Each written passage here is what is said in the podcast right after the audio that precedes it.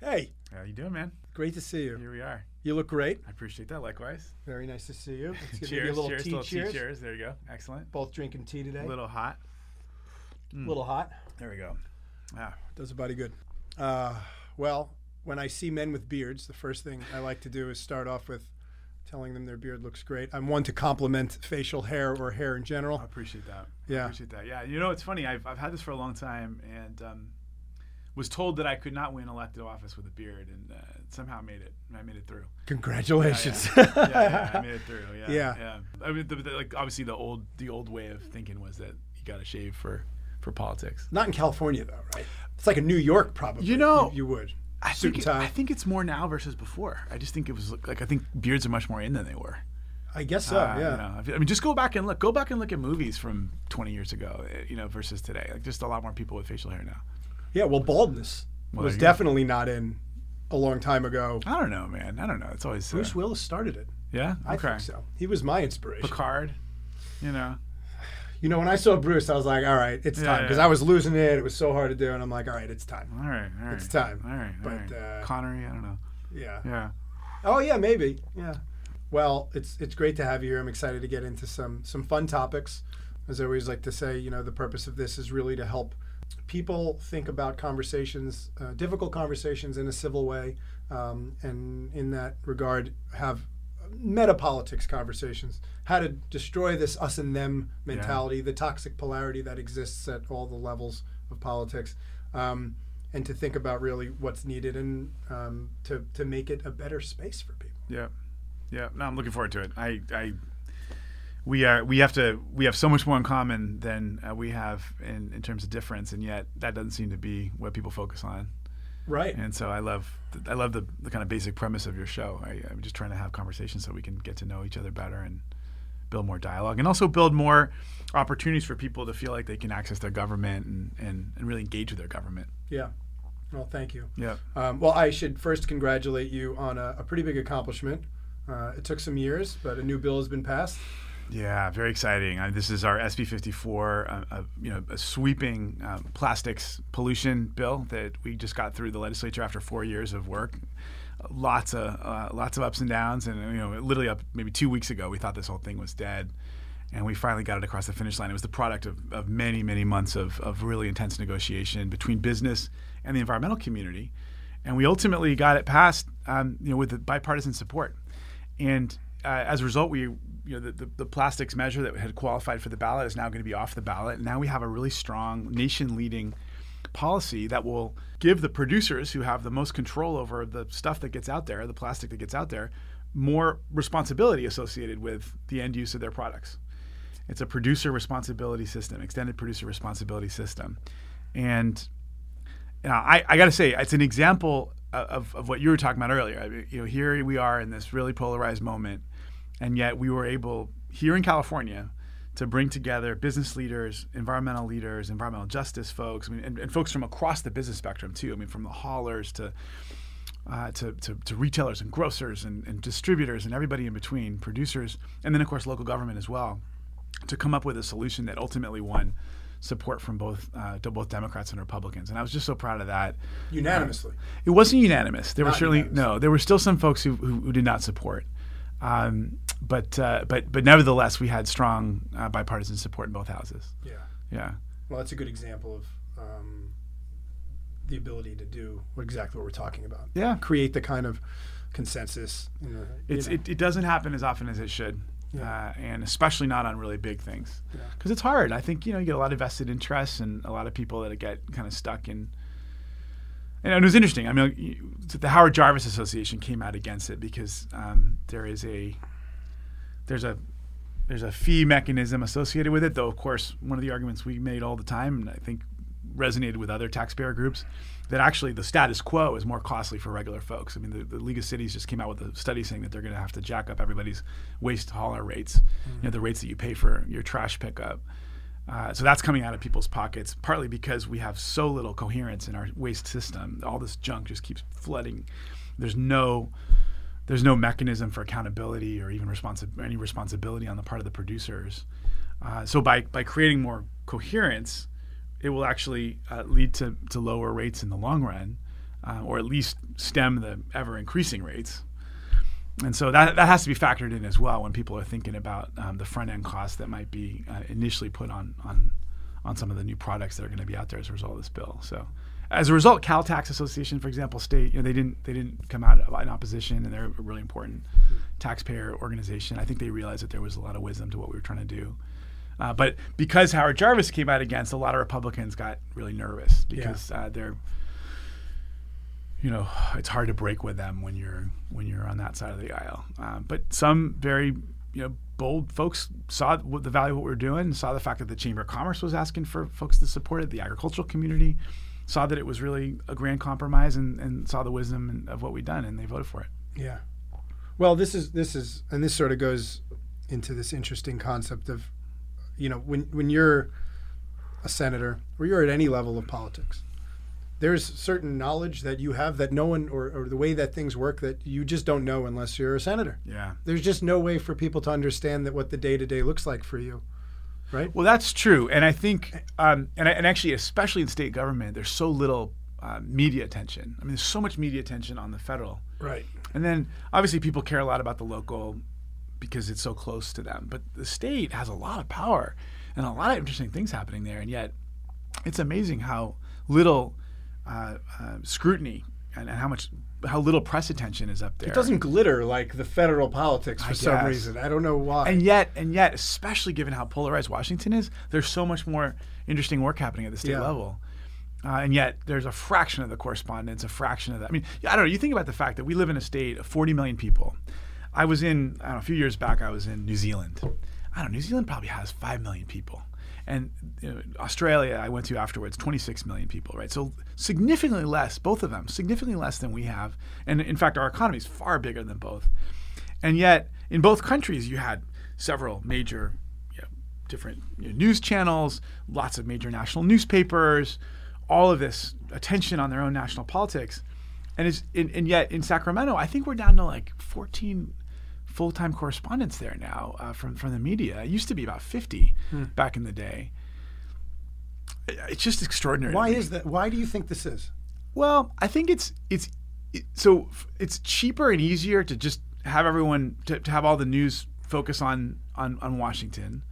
Uh, because you you know as opposed to having to set up shop in 50 different states. Now I would argue that you could set up shop in Sacramento and, and cover California, and there would actually be a lot of interest.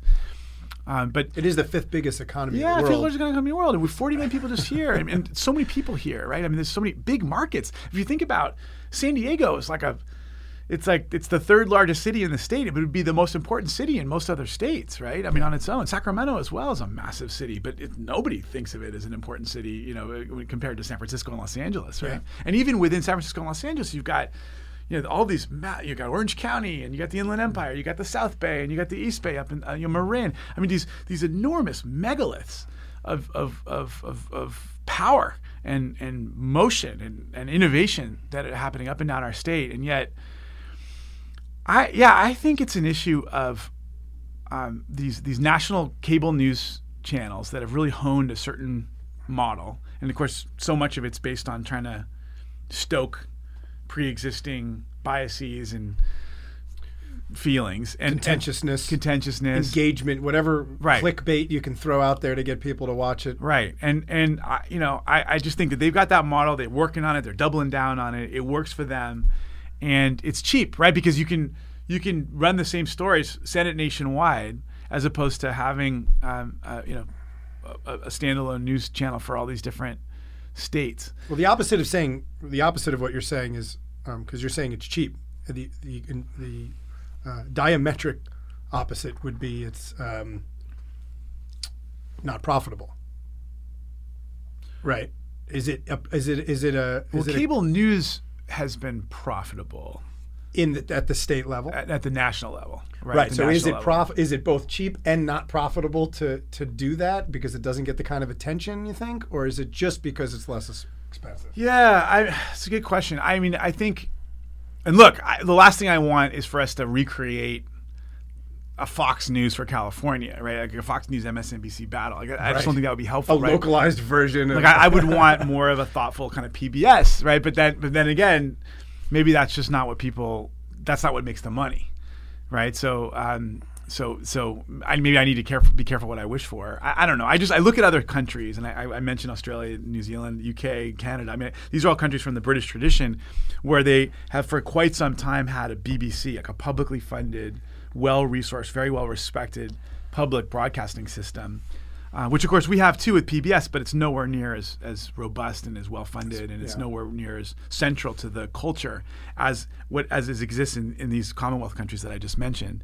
And I think that I think the BBC and, and their equivalents, CBC, ABC, you know, these different countries, raise the bar. It it, it, it, it, it creates a standard for quality of television and engagement and discussion that actually force all the channels up a little bit. You know, even yeah. the private channels um, there, there's just like a, le- a, higher level of discourse and discussion when they talk about politics. It's I mean I'm not I, am not saying that they're not problems in these countries, but you go to the you go to these countries and you watch their news, you watch the way they talk about their politics, and there's there's just more there's more substance than when you turn on our, our cable news. Sure.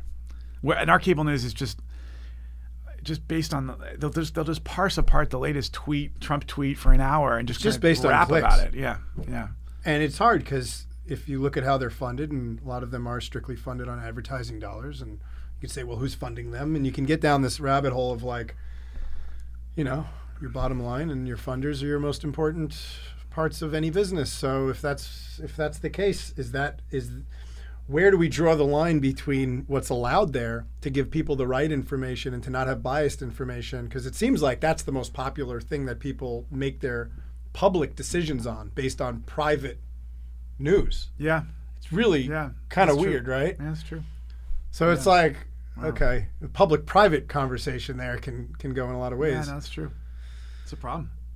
It's a problem, and uh, you know, I, I um, it's one of the many things we got to work on. Yeah, you know, it's part of what you're combating here at the yeah. local level, Evan. Well, we have a lot of there's a lot of information, um, malinformation out there, yep. and or biased information, right, or just uneducated information, right it could or AI. Right. And and you're, and, and, you're right. I do. I mean, you're early. We got onto this tangent because you talked about how you can't expect the average person to really um, understand all that goes behind the scenes uh, when it comes to legislation. I guess what I would say is it's up to us, you know, who are in politics, our staffs, I mean, and the reporters, and all the, all of us that are in this world, to to try to work more to reach out to constituents and reach out to the public and explain what we're doing and bring people in. And then I would say uh, on on the other on the reverse, just to say to folks, this system is a lot more accessible than you think. Uh, you know, I think a lot of people look at the news; it looks very far away. It looks like something that they they can't influence. It's just kind of off in the distance, and yet every elected official and their staffs are you know, from a community. They come from a place. I I'm, i grew up here in Santa Monica and served on the school board here, and you know, raising my son here uh, uh, you know, I'm a member of this community. My, all my staff are members of this community. Uh, you know, there, there, there, are lots of ways to, to get to know an elected official, an elected official staff, local elected officials, serve on a commission, get involved with a campaign, you know, show up at meetings. I mean, you know, involve, get yourself, you know, join a Democratic club or Republican club, whatever it is. Uh, uh, you know, there's all sorts of different ways to engage in the system if you want to. It's there. It's accessible. Much yeah. more, I think, than people realize. Well, it's easy to. It's not that requires effort. What doesn't require effort is reading something you disagree with and then re- retweeting it or resharing it and going, "This sucks. It's an outrage." Yeah, that doesn't require effort. It a lot pro- less. Yeah, you're right. You know, yeah. it, well, then you just get into the yeah. pool of nonsense right. of whatever, and but it, it takes work. You have to make a commitment. You and then you go down up. algorithmic rabbit holes. Algorithmic rabbit holes, which is like, yeah. which is unfair. It's one of the things I've actually thought about for even social media companies. It's like they should start. They should bias good things. There yeah. should be if you're that powerful, totally. you should have an algorithm the algorithm that says, "You know what? This is a this is wonderful news. It's pure goodness. It helps humanity." We have a little part of the algorithm that puts that up to the top, not just things that people click on. Yeah. Because they are this is part of that public private. It's like private business influencing the public sphere. Yep.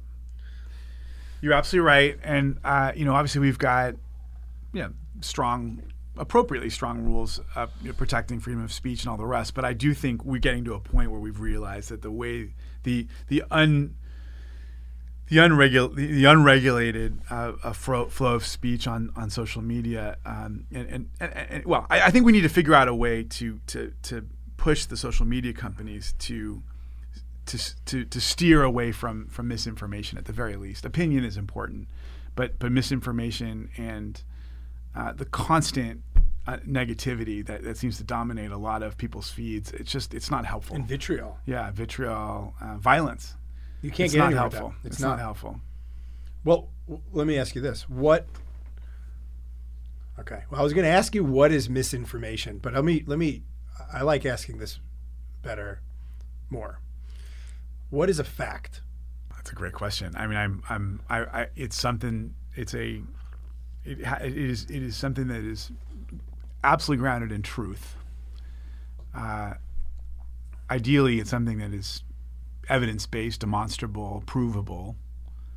I know, of course, there are some facts that are harder to prove than others, but um, but a yeah a a, a a a statement that is grounded in in, in truth and, and that is that's that's provable.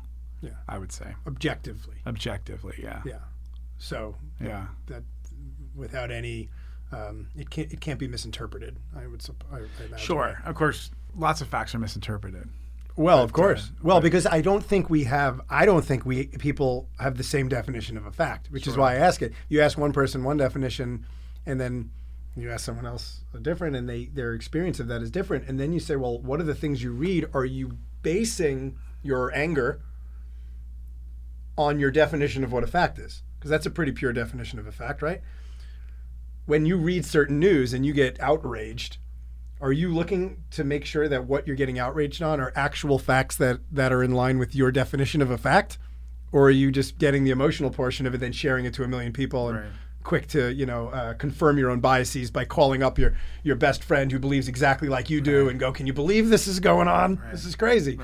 You know, I think you're right. The lat it's usually the latter now, and and as as we've been discussing, right, the the, the social media bias is, is toward doubling down on that approach, right? Yeah. And, you know the um, what's that great film that just came out? The documentary, the social um, social dilemma. social dilemma. Yeah, it does a great job of spelling all that out Yeah. for folks who, who are interested in. He was on Joe Rogan too. Oh, okay, good. and he, they, they speak at length about it. yeah, Um, Yeah. It is really interesting. yeah. Um, actually, that's how I found out about um, the one he did with Daniel Schmachtenberger.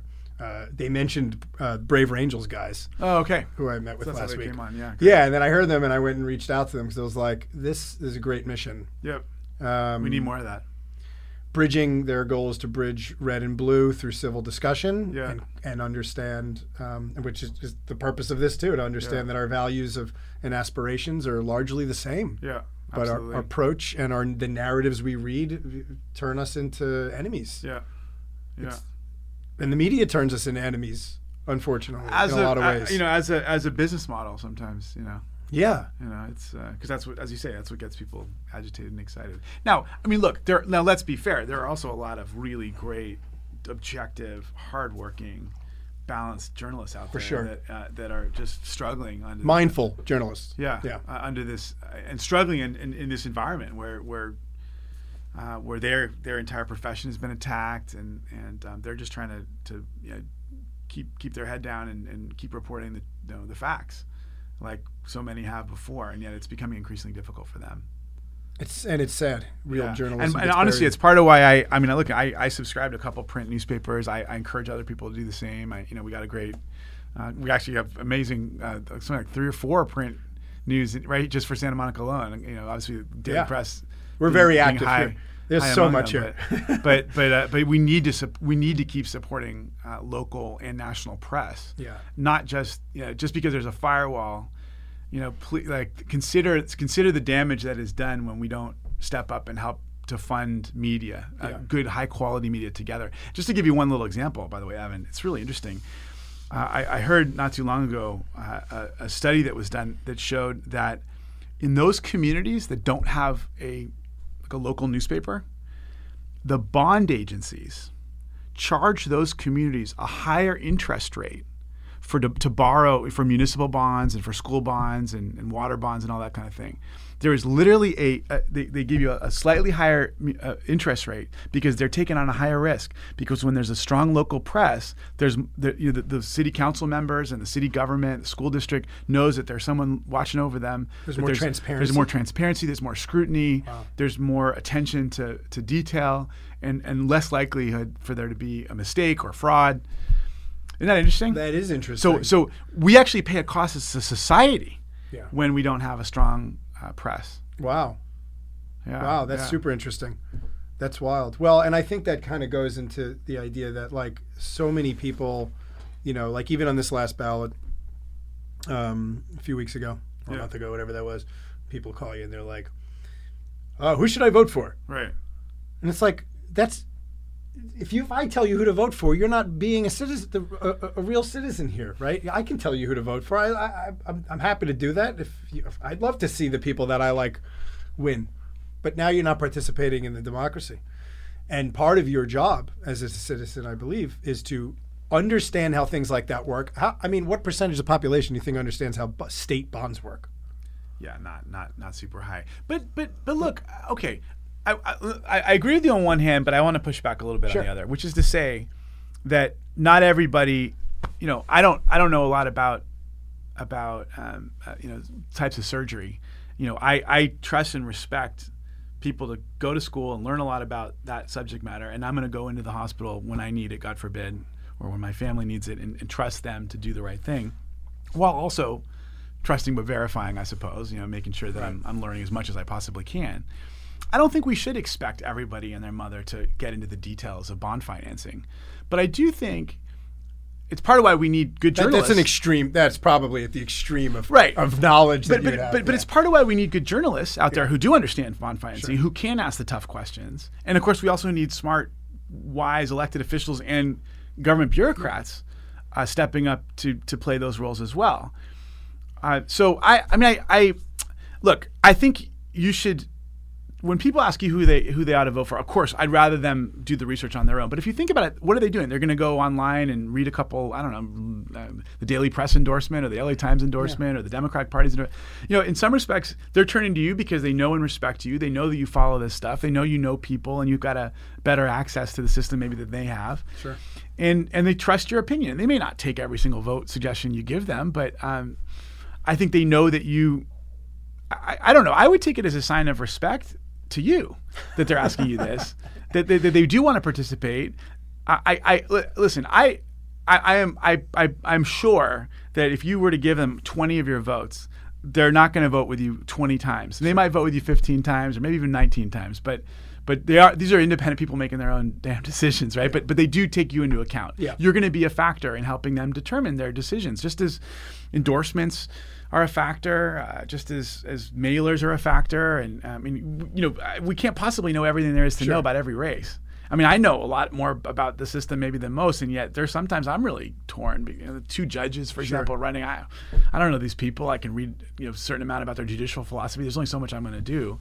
Yeah. To research, so I end up kind of relying on proxies as well to help me better determine who I'm going to vote for yeah. as well. Well, and and it's also you know this this may be something that.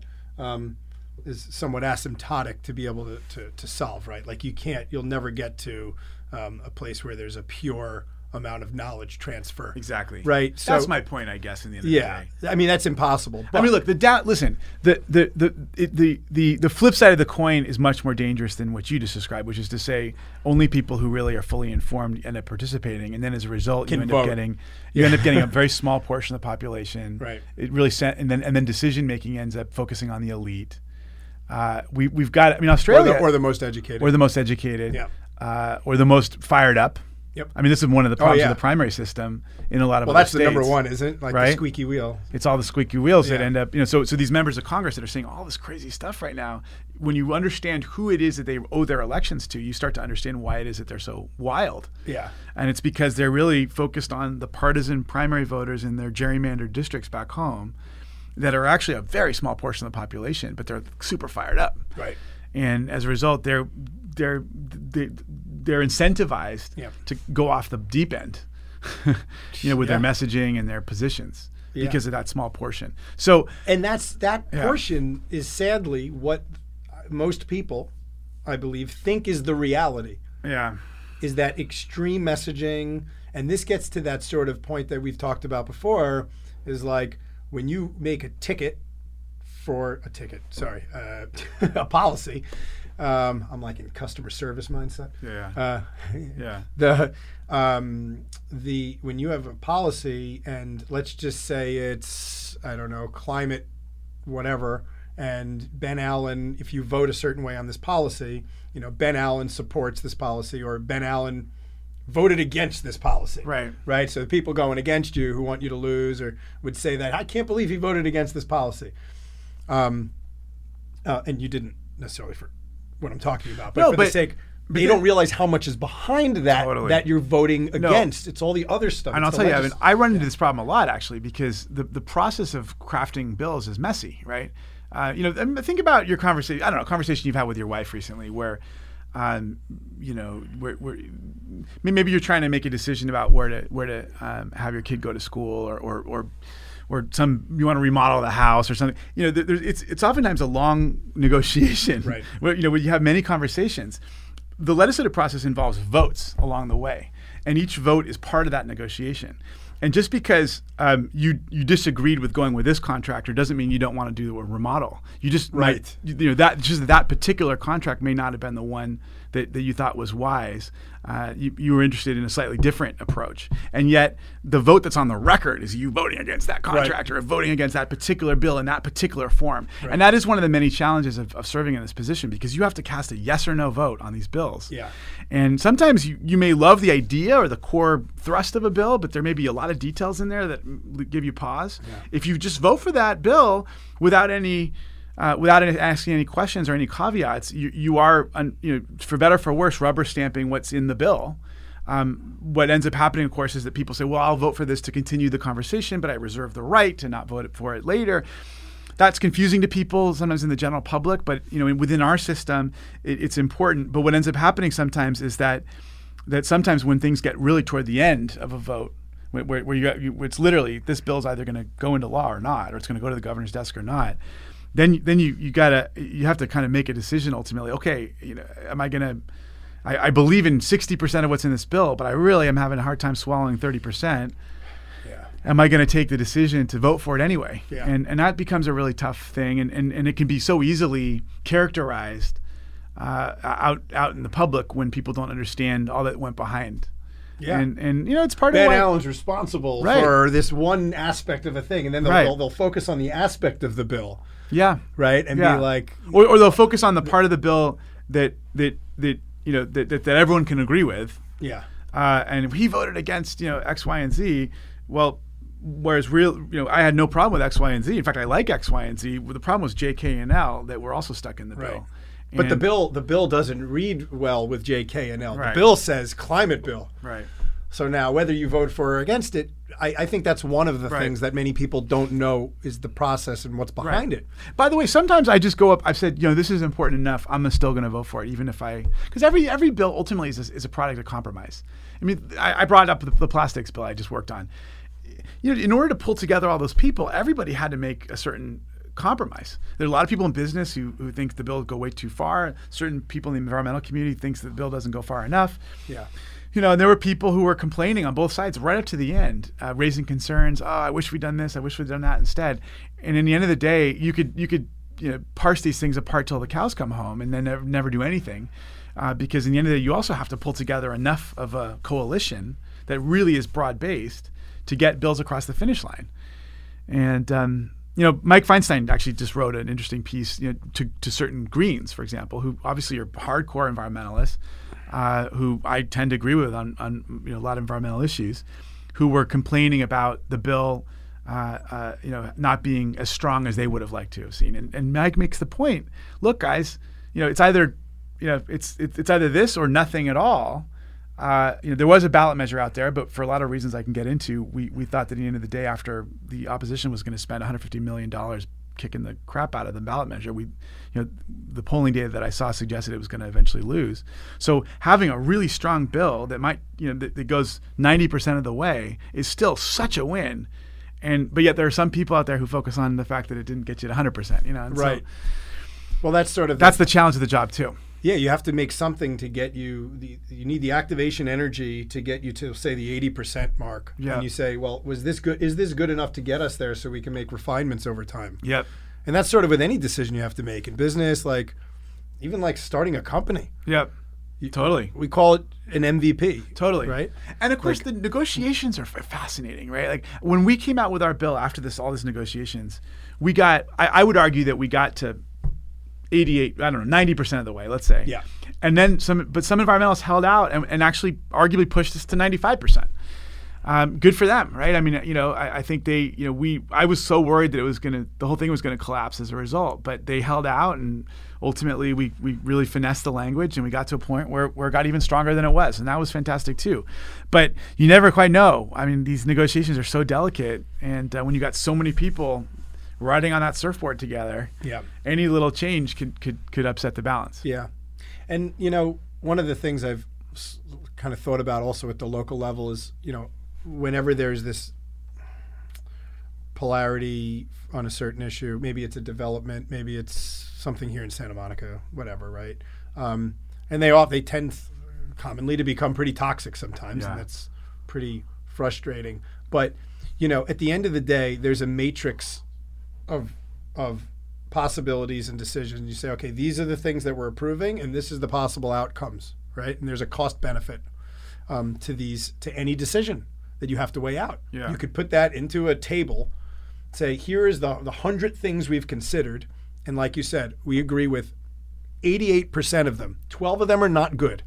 But then you have to make the decision. Is it better? I, now I have to make a vote. That doesn't mean I agree with it 100% Right. it means that I agree with enough of it that it's the right decision. Not that every single aspect of this is perfect. Right. But if you'll get those 12% of people who then hate you for it. Right. Now, ideally, ideally, sometimes at least you can, and this this comes down to both relationships and spidey sense. Sometimes, sometimes y- y- you're in that situation, the 8812, and you can say, "Look, this is a good project. Let's go. Let's go. But let's spend let's spend a couple minutes with the with the proponents on the 12 and see how many of those we can cut down. You know, are, are these are these things that that you know you and I may hate totally um, essential for the proponent, or are they things that we could finesse or reduce or change or alter to make less less odious? Yeah. And I think that's also part of the, that that needs to be part of the, the story too. Uh, uh, you know, not not just sort of accepting things at face value where you're having to swallow a pill in order to get all these positives. Is there a way to avoid swallowing the pill while still getting the positives? And, and sometimes the answer is no, but that's that's part of where real good negotiations come in. least in the time allotted, right? Yeah, But this comes down to like if people don't read the, the contract, right, right? If people don't know what that decision making process is, and maybe there's opportunity for for transparency there in some way, where it's like, look, we we, we evaluated all these things, and we're people. We had to make a decision. Yep. You know, I, I had to pick yes or no. The, Yep. the choice is binary. Yep. The, the, the list of, of um, the matrix of, of what this is and how it affects things is virtually infinite. Yep. We've been able to identify a hundred scenarios in this Yeah. matrix, but I have to make a yes or no choice. Right. That's right. And that's That's tricky. right. It's very tricky. It's part of. I mean, it's part of. Yeah, it's part of what makes um, being in these positions difficult. You know, and, and of course, I've now had to make literally thousands, and I you know I, I can't. It's it's scary for me because I, I like I pride myself on you know being someone who tries to take my job really seriously and be thoughtful and well researched and well grounded in the decisions that I make. But I can't. I, I've literally cast thousands and thousands of votes since I've been in the Senate, and I, I can't look you in the eye and say that every single vote was as well informed as I would have liked. And so that, that does become scary for me. I, you know, I, I rely on organizations that I trust. I rely on colleagues who I trust. I rely on my staff. I try to read as much as I possibly can. I really I rely on on, on journalism. Uh, but but you know, uh, it, it's a it's a it, that's another that's another you know part of the story. It's part of why we need a robust civil society where and a robust you know uh, journalism class that's always asking tough questions and making sure that stones are being over uh, you know overturned and because because you know the decision makers are being asked to ca- make a lot of decisions that are never going to be as well informed as as um, as as they would ideally be. God, thousands, Yeah. Oh yeah. Thousands and thousands. thousands of times you've Yeah. been through that sort of like struggle. Yeah, ab- absolutely. It's been it's you know you get you get um, hardened a little bit at, through that process, uh, and I do think you end up. I think over time you start to understand.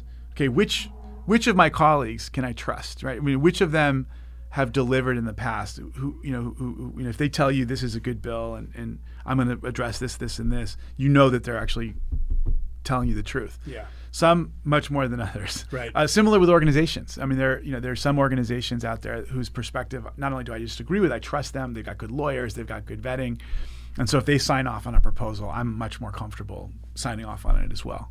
I see. So, but you know, and, and then that's also why we all have staff. You know, we've got staff who've, who've got distinct portfolios. Uh, they'll, you know, I've got a staffer that will work on a whole bunch of different issue areas, and they'll come to me with recommendations and um, and, and suggestions, and I'll sometimes you know rap back and forth with them, ask them questions, and we'll talk. We'll go back and forth for over the decisions that I have to make. So the information that gets presented to you comes in. I, I mean, it must be a wealth of, of information from a variety of. It is. Yeah. It is. I was going to Uh, ask, like, where do you get your news from? You know, in a sense. I mean, I'm old school. I love print news. I, you know, and I'm, I'm, I don't know. I, I literally, my, my, my, my colleagues tease me because I love taking pictures of articles and sending them to them. And you know, everyone, everyone gets their news from, from, you know, from their phones. But I find it a really dissatisfying experience. I mean, I, I don't mind flipping through an article on my phone from time to time. I do all the time. But, but then, you know, then someone pings you halfway through the article. Next thing you know, you're down some rabbit hole responding to a text or an email Yeah. comes in, and or, or, or there's a lot of clickbait. I mean, I just love having my newspaper, putting my phone aside, Yeah. and just focusing on my paper. Yeah. Uh, so when I'm down here, I get the LA Times. When I'm up there, I get the Sacramento Bee.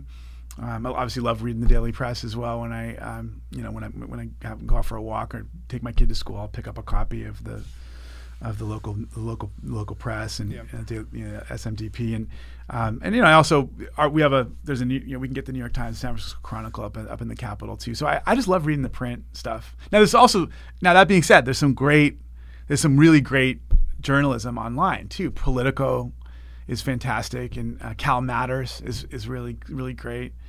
Uh, those are two really top notch um, pieces of journalism that you, you typically can't get in print. Uh, uh, so, but uh, but yeah, I, I try. I love NPR. Um, I love PBS. I love the Sunday morning news shows, um, NBC. You know, Meet the Press, that kind of stuff. Uh, but I yeah, I do try to keep my my cable news intake. I don't know. I, I, I watch CNN from time to time, and you know, uh, but but I I don't know. It just one one thing I one of the other things I like about PBS NewsHour, for example, right, is it's like a it's a distinct presentation of the news that's curated. They're not just kind of making it up on the fly, trying to fill the time, Yeah. which is I think you find a lot on cable, a lot. Yeah. Um, similarly with pr- with print articles, right? They're they're they're you know when, when they're well written, you really get all sides covered, and and it's presented in a very receivable format. Yeah. Um, It's hard to find. Yeah. It's hard to find, and I think with all that, you know, we've we've talked a bit about like the, you know, information and being able to, to determine what's misinformation and what is what's real, what's not real Yeah. in this day and age. It's, it's tricky um, to, to kind of remove bias and make a, a very well informed des- decision. This is obviously one of the the improvements that we can make Yep. in general, you know, when you look at the distance between government and its people, whatever that distance is in your mind, like the, the connection that needs to be made to to to build rebuild trust, uh, and to make it feel like okay, well, things are working well, and maybe that's never entirely achievable. I don't know. It's very tricky being involved uh, in government. Um, what do you see that the opportunities for improvement are uh, for reform? What are some of the top things to say? These these overhauling changes need to be made so that we can get to a place where people are trusting um, that the people they're electing are there for them. And on top of that, I'll say one of the awards I know you won was a Clean Money Award, and I don't know if any of that, but that's a, a cool no, little, let's talk about that. you know. Yeah, I mean, so some of the stuff we've been talking about. So robust journalism. I think um, having just good quality oversight from from the, the fourth estate, the fifth estate, which estate, the fourth estate, uh, Which- you know, from from from from journalists, right, from from the press. uh, uh, you know, making sure that, that people are, are being asked tough questions and that there's scrutiny and there's also a, a, a better, higher quality flow of information between the public and decision makers and, and, and, and everywhere in between.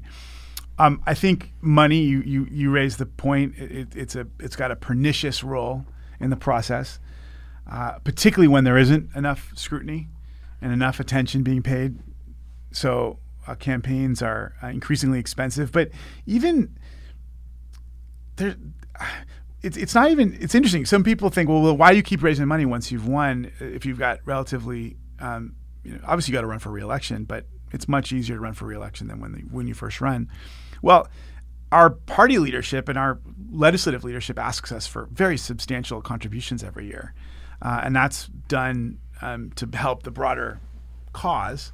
But that money um, is then used to help fund other campaigns around the state, and it's important for it's important to give because it helps to you know, it plays a role in your position, in, in, the elected official's position. You know, what sort of staff and offices and, and chairmanships and committee postings you get, and all that kind of thing. And I don't mean to say that it is quite as quid pro quo as as as, as it may initially seem, but there is a certain seaminess to it that, that bothers me, and, and I have to live in that space.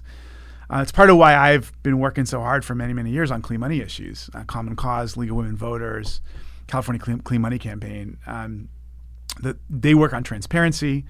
Uh, they work on trying to you know, just get more more controls over the money that's in the system. Uh, you know, more focus on the corrupting influence of a lot of special interest money that floods the system, uh, trying to influence.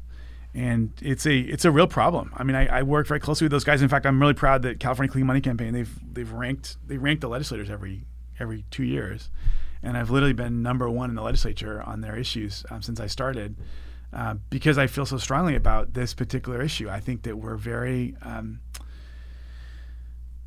money is a is a is a pernicious force in the system.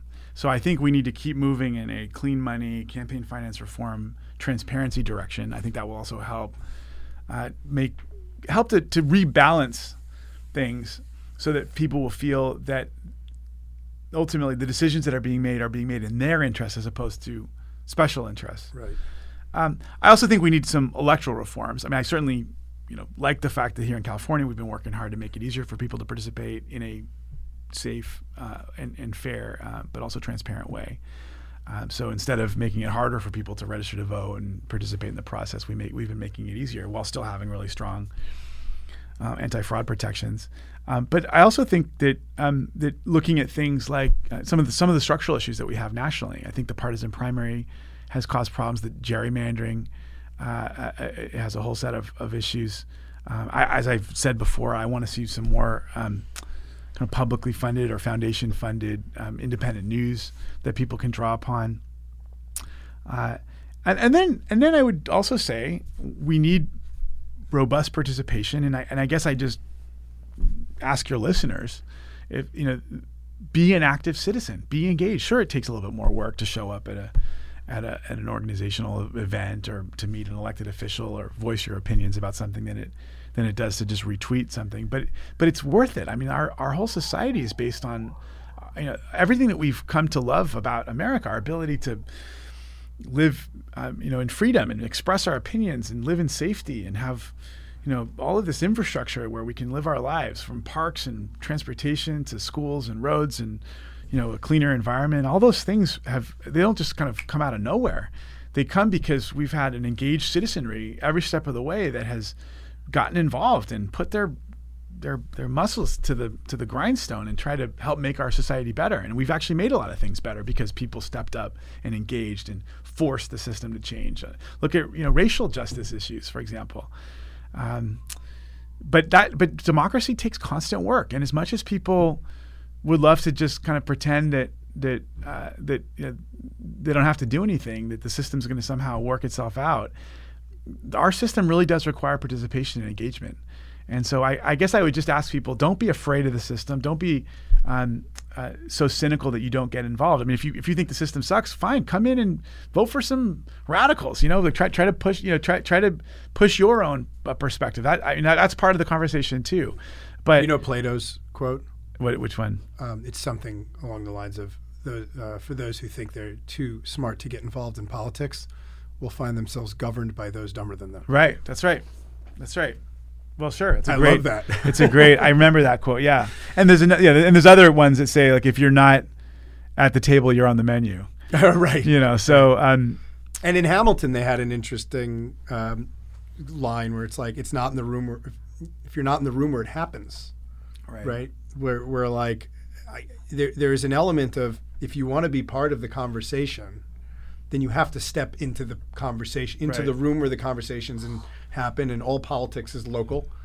Um, and, and how- and how I've seen it and how I've gotten involved, it's like you can go and make change in your local community. Today, Right. your voice is heard, your vote counts one to one. There's no electoral college.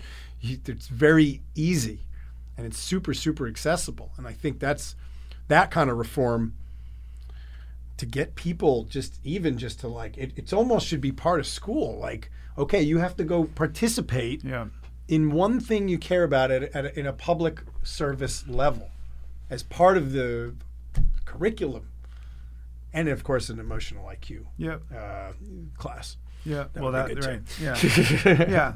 But don't. I guess. That, yeah. Don't be afraid of of getting involved. I think that's um. It's actually really interesting. It's meaningful, and and and and, getting involved doesn't mean you're on the plane with the president.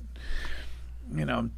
Prepping him for speeches, I, you know, getting involved in a neighborhood council, getting involved with a, you know, neighborhood organization, stepping up and, and serving on your school, your kid's school PTA, uh, getting onto a commission, joining a local political club, um, you know, going to hear a, a talk and asking a elected officials some questions, um, you know, going and, and lobbying a, a, you know an elected official staff. I mean, all running for office yourself. I mean, there's all sorts of different ways. Well, that's to, your to do example, this. right? Yeah, yeah. you but felt inspired enough to be where you're at. yeah, but I wasn't just. I, I absolutely, but I also was doing a lot of other things too. I think I was all part of. I didn't just want to run for the office for the sake of it. I I, I gotten really in- excited and engaged in policy making, and so um, in fact, part of what happened with me was that I I, I uh, had, when I was at law school, I became the student member of the board of regents for the University of California, which was a fascinating experience, and I just loved that experience so much, and I I, I, felt like I wanted to keep the keep it going, you know, and, and um, so that ended up that was not an elected position; it was an appointed position, but it, it definitely got me in the mindset where I wanted to come home and, and run and and um, and get get engaged here. Yeah. So yeah, which has been and it's been a great experience ever since. I mean, not you know certainly there's been some ups and downs, but uh, but it's been a been a really meaningful, uh, worthwhile experience for me. Yeah. Well, I think, you know, and seeing people like yourself um, apply themselves in a way, and of course, you know, you have a, a, a particularly impressive um, education as well. Santa Monica High School, man. Santa Monica High Yeah. School, followed by Harvard, Cambridge, Berkeley. Yep, that's right. Yep. See, Um, we got it. Sorry, my but it was my public uh, SMMUSD education that that gave me the preparation for it. Yeah, yeah. Followed by these boards and commissions and Yeah. the inspiration to keep going, right? Yeah, yeah. And but that's a mindset of public service, which I, I, I know you have because well, one I've heard you talk about it before, um, but two I, I know you as a person, Yeah. um, and you know it feels like there's a little bit of element of public service that if everyone just gets a little bit, Yeah. they start to learn what gets how to how to make the change to give people um, the space to win sometimes Sure, too. Right, like you can't win everything. So even when you get involved, to be able to get into that dialogue, to see that there's a lot of sides, very these things are complex. Sure. There's no real right answer Sure. very most of the time. Right. Like, so you know, there's a learning of how to deal with rejection in a sense. Well, I really wanted that, but I didn't get it this time. Right. Especially as they say, when we're involved in the in the, the business of having to govern for everybody, right? Having to bring together vast groups of people. Because everyone, I think, thinks about the law or policy as it how it affects them and the people that are close to them. But there's a lot of other people in our society, and we got to be thinking about them too, Right. And how State we- and nationwide, right? and global. And So yeah. So how do we craft solutions that that really are in the best interest of everybody? And, that, and as you say, there's no easy answers at all. No. Well, you know, and you know, one of the And social psychology is such an important part of this. oh yeah, Yeah. and fascinating stuff too. Yeah. Um, in the kind of recent Supreme Court decision on Roe versus Wade, this Yeah. is obviously a, a, uh sensitive issue for lots of people. Um, but the thing that I always kind of I guess where my head goes with with with this conversation is this is one of many potential issues and uh, past issues as well that we we think about the the what is this predicated on? And a lot of it seems to me it's well what power should be given to the to the federal government and what power should be given to the states. Right. That's sort of like the underlying thing right? It's not always no don't do this thing but rather the state should have the power. At least that's the narrative. That's the narrative. I mean you could Yeah. say that about the civil war too sure and yet we also know there was a lot more besides just federal state yeah tension Sure, of course. So, with, without getting into it, you know, the thoughts on you know Roe versus Wade, I, the question is, again, let's stay kind of meta on the conversation of what power should be given to states and what power should be given to to federal government. Where where do you draw that line and say, you know what, I get it, that is a state issue. Is alcohol one of those things? Like alcohol, except for in New Orleans, right?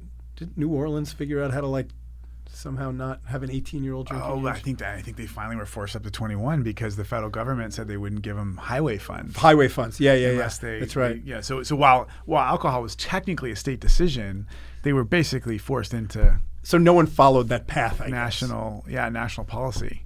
But that's um, sort of like we'll, we'll say you know Roe versus Wade is like one end of like the very intense conversation. Around, Yeah. You know, and the alcohol is on the other side where it's like, you know, well maybe it's not all the way to the other side, but it's somewhere in the middle.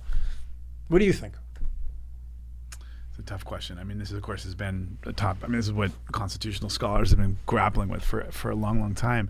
I mean, I think ideally, we'd all be able to come together with some basic for some basic principles and norms uh, that we can all agree upon as a as a nation. Um, and you know, while while still allowing for a certain degree of innovation uh, at the state level, uh, you know, people kept talking about states as the incubators of democracy. I think Brandeis writes about this in one of his decisions a while back, and, and that there's there's all these interesting policy ideas that come from the local level, come from the state level. I guess you know, look, I mean, I'm a liberal, right? So I, I you know, I, I kind of harken back to the the old system that where where where a lot was being driven by the Fed, the Feds, uh, and a lot of the states were really standing in the way of progress from my perspective. You know, civil rights being a very clear example. Uh, and, and that there was a certain consensus and there was an ability in Washington where people could actually get things done. Now, of course, things are so broken in Washington, uh, and the states. So, so that that would argue for more state power. The, the flip side, of course, is some of the states are going so far off the deep end. Uh, so, as much as I am really statriotic and and you know California guy and love love you know much of what we're doing, um, I will say that that not only are there all, a lot of other states that I think are off in the wrong direction. I would also say that one of the problem, one of the other problems with our with with the, the, the trajectory of our politics, is that uh, what used to be used to be that, that both parties were truly national parties, and and when there'd be a, an election, like, the, the states were nowhere near as locked in in terms of the electoral college. You know, they'd vote for one party one year, another party the other, and they'd flip around. And yeah, there was a certain degree of, of of regionalism, but not as locked in as we see today. And uh, what's what you've seen is as a, partly as a result of our of, of the polarization and, and the regional aspect of the polarization is that not only are, are these states kind of locked in in terms of the electoral college, but but they've now also become very heavily Democrat or Republican in the state government, and I think that leads to excess too. I think that I don't think it's good for government as much as I, you know, I'm a proud Democrat and like the Democratic Party, want to keep seeing Democrats getting elected. Um, I do think that the system works better when there is a rational, sane dialogue going on between the two parties, not only in Washington, but also in the state capitals. And partly because of Donald Trump, the Republican Party here in California has done so poorly because people don't want to have anything to do with that brand here. Yeah. Uh, we, uh, but I think we've lost something as a result. I think there, there, there are um, uh, the system works better if you've got uh, Democrats and Republicans who can work together in the state capitals. And I think sometimes the excesses of, of one party's you know extremes. I mean, look what's happening right now in Florida. Let me look. You know, it, it, it, it can it can lead a state in a, in a dangerous direction. I think you're seeing this in a, in, in a number of states around the country right now in ways that are not helpful. So I don't think there's an easy answer to your question. I mean, I guess I would. I, I, I wish that we could all see more eye to eye so that we could have a stronger federal approach allow for a certain amount of innovation and flexibility at the, at the state level. It's good to have a you know, different culture and different vibe, and but but it, I don't think it's good for our country to have such wildly opposite um, policies uh, uh, from state to state. And I think you know with abortion on environmental issues, I mean, I just I just I can't I don't think this is a good path Yeah. for our country. Uh, and so, as much as I'm I'm a proud state legislator and I, I like you know I, I, I want my state to continue to lead. Um, I, I, I, I wish we could find better consensus nationally, so we wouldn't need to have um, be, be fighting these these you know these battles to protect what we used to think were basic American rights uh, that we're now having to codify here in California. Yeah. Oh man. It's quite a path we have ahead It's of us. tough. It's tough. I mean, the abortion thing, and and then this environmental stuff too. I mean, the fact that we, you know, we've now just the, this court just decided to hobble the the the um, the federal government's ability to fight climate change, the, you know, the great existential crisis of our of our time. Yeah. Uh, and it- you know, as it is, there wasn't enough tools in the toolkit. Um, and now they just took away the most important tool there was, uh, which is to use the Clean Air Act to give the EPA the power that it needed to to fight uh, climate change. So terrible decisions from my perspective, and and um, really setting us back. And and and, and they're also going to continue this polarization between the states. You're going to have California kind of continue to go out, double down, and then other states doubling down in the other direction. It just feels like we're just just moving in opposite directions, and it's just not healthy. So what is it that people can do who, you know, who are super supportive of one side or the other that didn't get their way on Roe versus Wade or anything else that's important to them? I mean, can they overturn certain policies in their state by getting you know, their ideas on the, on the ballot and getting enough signatures to start doing stuff like that and if enough people you know because i think one of the conversations is like well th- that's not representing the populace Right. and Right. and we would we don't know that for sure of course right you don't know for sure whether that's true but i would think it's true Well, the polling suggests that it's the polling suggests that it's Yeah, true, but yeah. in order to make a difference, the polling doesn't really matter. Right. People need to say that is true for us. We're in state. Right. And, and, and one of the problems is that we're, we're constricted by these systems, right? Like the redistricting, you know, the the, ina- the the inequities of the of the Senate, right? The fact that the U.S. Senate has gives every state the same amount of representation, even though Wyoming has literally half of the number of people that, that live in my state Senate district.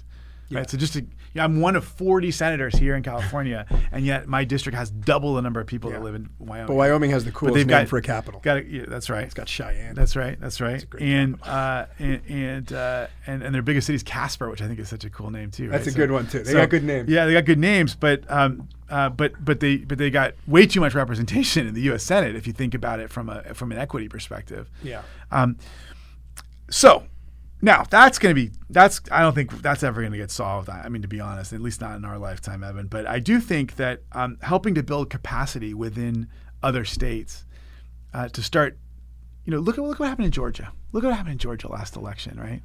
I mean, here's a state that's always been very you know, at the heart heart of the Confederacy. Uh, uh, you know, pretty pretty um, behind the times on a lot of racial equity issues.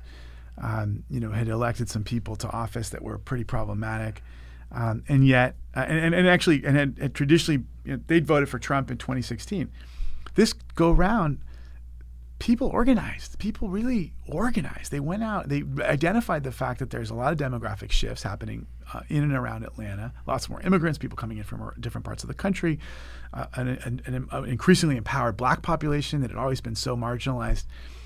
And and they they they sensed this and they took advantage of the moment and got behind Stacey Abrams and all of her efforts to organize people.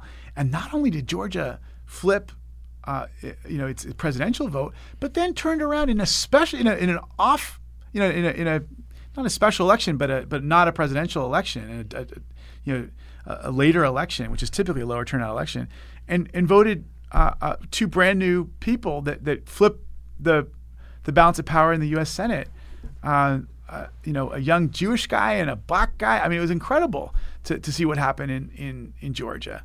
Uh, so I guess I just I, I point to that as an example of how people power and organizing and, and coming together tactically and aggressively and in an organized, a tactical manner can really make a difference.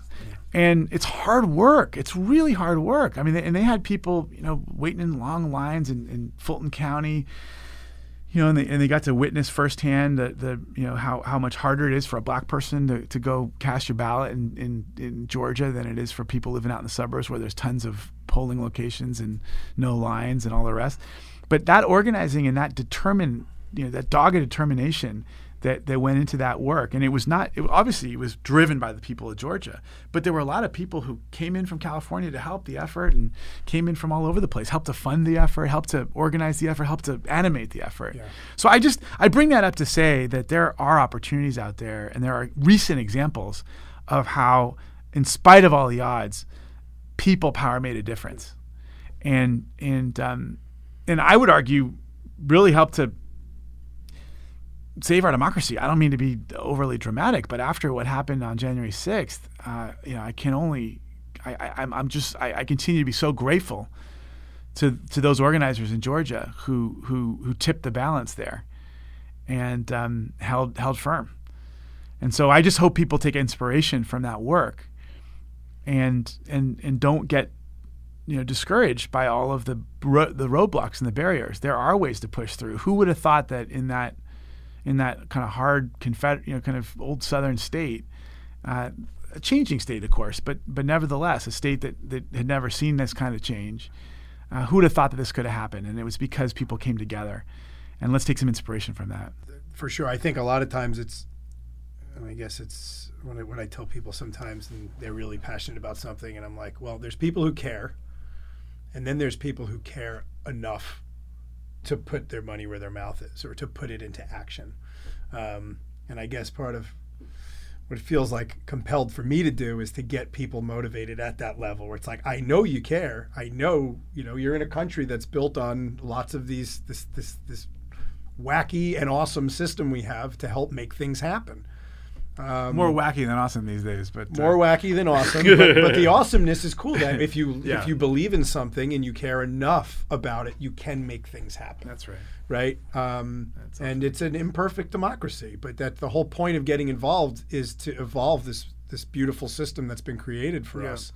And there's so many wonderful things that we have that yeah. we take for granted. You know. Um, that you sort of get just used to that we're complacent with yeah. of how good the quality of life is here compared to I mean like all you have to do is travel and right. see that like I forgot what it is but it's like it's something like the lower um, the lower class of America is still within the top 5% of the world. Sure. Sure. Sure. That's all true. Though if you look at our peer countries we're we're uh, on most factors way behind. You know, much higher infant mortality. So, sure. so, so compared to most of the yeah. world, yes, you're absolutely right. Uh, and we should. But compared know, to like France and Germany, other OECD countries, yeah, much higher infant mortality, yeah. uh, lower life expectancy, much higher obesity rates. Sure. Um, you know, it's much harder if you do grow up in the bottom quintile of our society, the bottom 20%, to, to make it up the ladder. Much harder here than in other places. Yeah. Um, so we have real disparity problems. So, so yes, we're we're a, we, we've we've done incredible things as a country, but we're still um, we've got these kind of gaping inadequacies that yeah. I, I, just hope we, we, we can galvanize ourselves to work on. For sure. Um, yeah, I've seen, you know, and it's interesting also from traveling, you realize like the government is not its people, right? The way that you perceive a government oh, of, yeah. of another country right. when you travel right. to it. Right. Um, like Iran, right? People, I mean, you know. Yeah, like I've been to Vietnam and Cuba. Right there, you go. Yeah. Okay, and and both of those countries, depending on who you talk to, have these ways of thinking about it through history, right? then you go there and you realize, wow, like everyone there is the nicest person right. and welcomes you with open arms. And Vietnam actually has the second largest population, like in Orange County. Yeah. Um, and whether you're in Hanoi or uh, Ho Chi Minh, um, it was just so wonderful and welcoming and and some of these people really don't have a lot at all their right. beds on the floor they're living in you know huts right. and they just and they love you and i think that's sort of the difference of perspective that traveling gives you yeah um, you know, it also um, is part of the difference between you know to, to shift, shift that perspective to the way that the voter tendency turns out turns out. And correct me if I'm wrong here, but um, the most states, it's it's not about. It's funny. It's like the government of say Texas is perceived one way, right? Sure. Yeah, but but but all of the big Right. cities vote blue. All Right. four big cities voted blue in the last Right. election, right? Yep. That's right. So it's not even a question of government or people. It's a question of urban versus rural Yeah. a bit. Yeah. And I wonder how that factors into the way that people perceive just even Texas. Like Texas is an amazing state. Right. Yeah. Forget about the, the some of the policy stuff. Like, barbecue. oh, they got um, wonderful things there. Yeah. Yeah. And so, you know, Yeah. I try that's part of the divide that I think is sometimes unfortunate too. Yep. Yeah. Um, No, that's absolutely right. Right. Our governments can sometimes, and our policies can sometimes divide us more than we would naturally be. Yeah, it's crazy. I mean, look. I mean, look. You can say the same thing about any war that's ever been fought, right? yeah. Yeah, we're fighting over. I mean, this is this is. I mean, the, the I mean, there's been, especially during World War One, there was such great work written about how just ridiculous it all was. We were mowing each other down, and um, and yet there were these moments where the you know on Christmas, the guy German and French and Oh, English yeah. got up and started playing soccer Mm-hmm. together. They came together. just sort of recognizing their common humanity. that and how, story, how just how crazy it was that they were just blowing each other up during the every other day of the year. I think they got all yelled at for that. Yeah. Afterwards. Yeah, yeah, yeah, yeah. They did, but it's become one of the most touching stories of the whole war.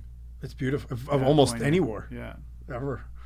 Um, well, Yeah. And then also singing they were singing carols across the Yeah. across the the common- trenches. their common- yeah, across the no man's land. mm-hmm. And they had you know different lyrics, of course, different languages. where languages. was that? Was that in France? It was on the front. Yeah. in Yeah. World War One. Um, Yeah. Ben, we can talk for hours, um, but um, what do you want to leave people with if you had to tell them? I'm sure you could tell them a hundred things, but pick one that's been top of mind that you can, you know, leave people with here today. Uh, that's you feel is important. Yeah. I, well, look, I just it kind of it's a recurring theme in the conversation today. Just first of all, our democracy is so valuable. Uh, we take it for granted. We have to engage and we have to keep it strong, and that involves everybody's participation um, to some extent or another. Right? We're not expecting everybody to, you know, you can't have you know. 300 million in presidency of the United States, but you, but you, but but we, we do need to have everyone step up and be a citizen you know, and, and be a participant and a, and, a, and, a, and have a stake in our in our democracy. And and I would say, don't be intimidated. Figure out a way to connect to the to the to our democracy that that that resonates with you. And if that's just through voting, fine. That's a that's a, that's a very important way to participate. Um, you know, it's the most important way to participate. But if you if if the kinds of things that you hear on this podcast, in this conversation, or in the news, or wherever else, r- inspire you to get more involved, you know, if there's an issue that you care about, get involved with an organization that's doing good work in advocacy in that space. Um, if you got some extra money lying around, give money to an organization that you care about, or to a candidate you care about, or a campaign that you care about. Uh, if if you know if, if there's an interesting talk that's coming up, go go show up, join a club, join. If you want to get more involved in your community, there's lots of ways to do it. Uh, you know, as I say, a commission, a neighborhood group, um, and then of course, you know, get involved with the campaign, running for office yourself, but also people, you know, people running for office need help. I mean, it's never done by the candidate, right? It's always done through a team effort. And if there's someone you believe in or a cause you believe in, get involved in that cause or that candidate's work. Um, the other thing I would say is, uh, we, you know, most elected officials and, and governments have have good staff and, and don't you know, discount working with the staff. Um, oftentimes, the staff is sometimes m- just as much, if not more, engaged on a particular issue that you care about than the elected official. And so, don't ever forget that. You know, sometimes people just want to work with. You know, I just want a meeting with the senator, and yet sometimes the staff are actually more is better placed to solve the problem. uh, uh, sometimes, right? Shout out to your staff. Yeah, one hundred percent. I got a great team here, and and I would just say, any issues that, that folks have with state government, please don't hesitate to reach out to our our office. Um, we've got a we, we've been helping literally thousands of people over the course of the pandemic. I mean, I, we were just did an inventory, and it was an extraordinary number of people whose lives we were able to help through just just navigating the waters of pandemic insurance, you know, either unemployment, um, you know, insurance, um, small business loans, dealing with an issue with the DMV. I mean, the, the, number of issues that people have had to deal with over the past couple years, we know how tough it's been for folks, and, and we just we're always trying to help. Uh, and if we can't solve the problem because it's a problem, a federal issue or a state, you know, local issue, we, we can always find a way to help connect people with with the, the, the relevant appropriate person. So you know, don't just don't hesitate to reach out and and before assuming the worst in you know in those people who are in government um, you know, it's appropriate to assume the worst about some people, maybe, or at least, but but do a little bit of research first, and, and, and, try to get your research from different sources and not just the same sources, and don't just believe everything that pops up on your Facebook feed. You know, do you, you would owe it to yourself, and you certainly owe it to your fellow Americans to uh, to, to to to go beyond the Facebook feed, right? you know, to go beyond your Twitter feed, and, and, to do a little bit more of a deep dive before um, forming a a, a vitriolic opinion about someone and spouting it out to everybody else. Well, I'm sure if people watch this uh, vodcast uh, or podcast, however they get it, um, they'll see that, you know, for example, Ben is a person with feelings and thoughts and Try opinions, and, and, and, and there are people behind um, in that in that position that are that are just people. Yeah, um, and we're totally. all just people. So absolutely, it's all people, and and we all make mistakes, and but you know, I think at least most elected officials actually really care about what people think because you know we owe our elections and our jobs to to the to our constituents, and so we're anxious and eager to hear from folks too. Great. Well, um, there's a, a, a, few friends who wanted to say hi uh, today. Yeah. Um, they couldn't be here in this moment, but Lana Negrete, yeah. Greg Morena, uh, and Don Bay, who yeah. you know. Yeah. Yeah, um, send their love. And Kristin McCowan, you were mentioning too. And Kristin McCowan, yeah. yeah. And there's an example, right? We were talking earlier. I mean, here we have four people who are all, um, you know, uh, uh, once or former, um, you know, elected city council members, elected officials, and we were all in student government together at Santa Monica High School in the '90s. Yeah. And now, you know, three became city council members. I'm in the, in the state senate. I mean, it's a, it's a.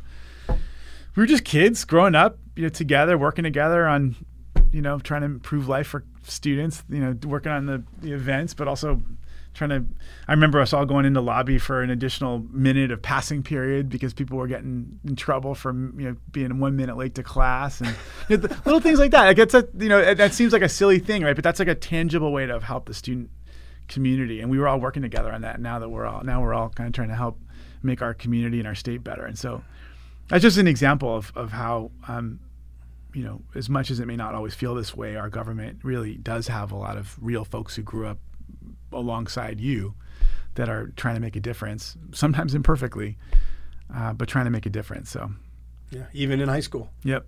Yeah. Yep. Um, well, thank you, sir.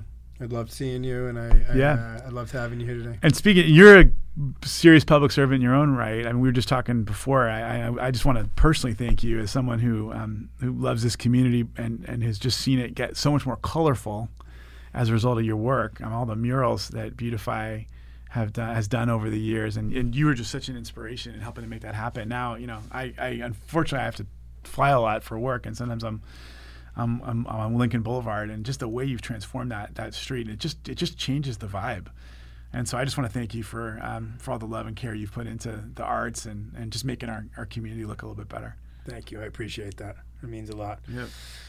Well, so we right, always end with a yeah. uh, a handshake Good. and of course a high five. High five. There you go. yeah. Excellent. Excellent. Good man. Thank you. I will see you fun. soon. We'll do this again. All right, bud. Yeah.